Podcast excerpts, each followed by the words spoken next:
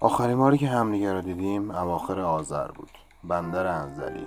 روبروی همون می‌دونی که ختم می‌شد به اسکله اوزون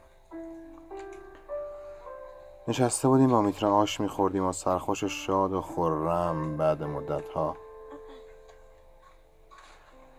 کل انداخته بودیم سر اینکه اون پسر خوشتی با پلیور سرمه رنگی که داشت سنگ پرت می‌کرد توی آب به میترا شماره میده یا نه. من می‌گفتم ببین عمرن اگه بیاد سمتت. میترا اصرار داشت؟ حالا می‌بینی. شال گردم و محکم تر کردم. گفتم ای بابا این آشه هم گرممون نکرد که نکرد.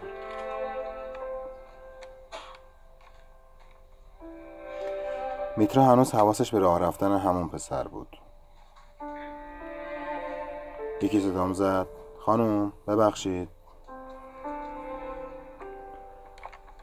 برگشتم طرفش رو به این فکر کردم که این دنیای لعنتی خیلی بیشتر از اون چی که میگن و میشنوی گرد و کوچیکه.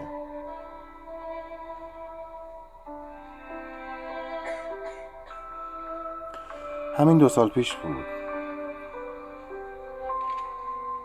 با اون کله کچل پوتینای براق و ژاکت بافت کرم توی پارک گفتی فکر می‌کنم تمام بشه بهتره. نمی‌دونم چرا. ولی اوضاع جفت و جور نیست انگار. و منی که تمام مدت با مهرهای چوبی دستبندی که خریده بودی برام ور می‌رفتم و تون تون بینیم و بالا میکشیدم. حتی نمی‌خواستم حرفاتو تحلیل کنم. حتی نمی‌خواستم که بدونم تهش چی میشه. ته تهش.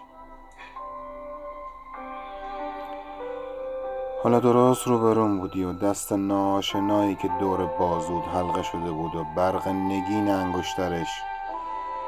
توی همان هوای ابری و مرتوب چشممو می‌زد. همه اینا به کنار. اون لبخند دوستانش چی می‌گفت؟ روی لبهای براق و رژ زدش میشه از من و خانمم عکس بگیرین لطفا؟ خانمم با تاکید گفتی. خواستی به هم بفهمونی نگاهمو جمع کنم شاید. یا شاید هم فکر کردی که ممکنه همون لحظه بودو بودو پله های میدون برم بالا و جار بزنم. همه اون چیزهایی که نباید.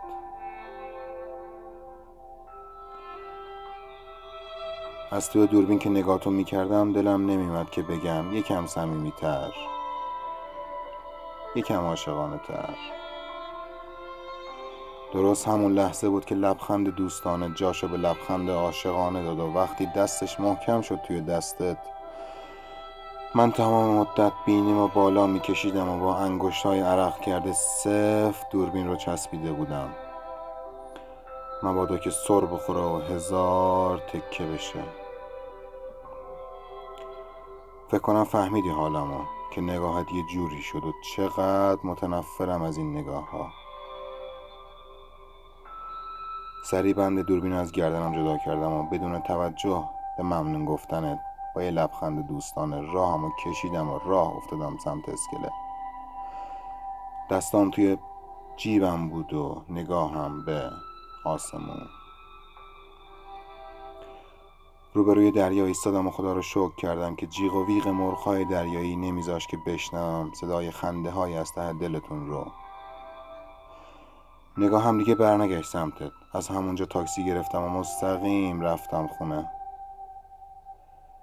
اولین کاری که بعد از رسیدن انجام دادم باز کردن سر رسید بود و علامت زدن تاریخ همون روز با خودکار قرمز. فقط احمقها درک نمی‌کنن که دنیا چقدر می‌تونه گرد باشه.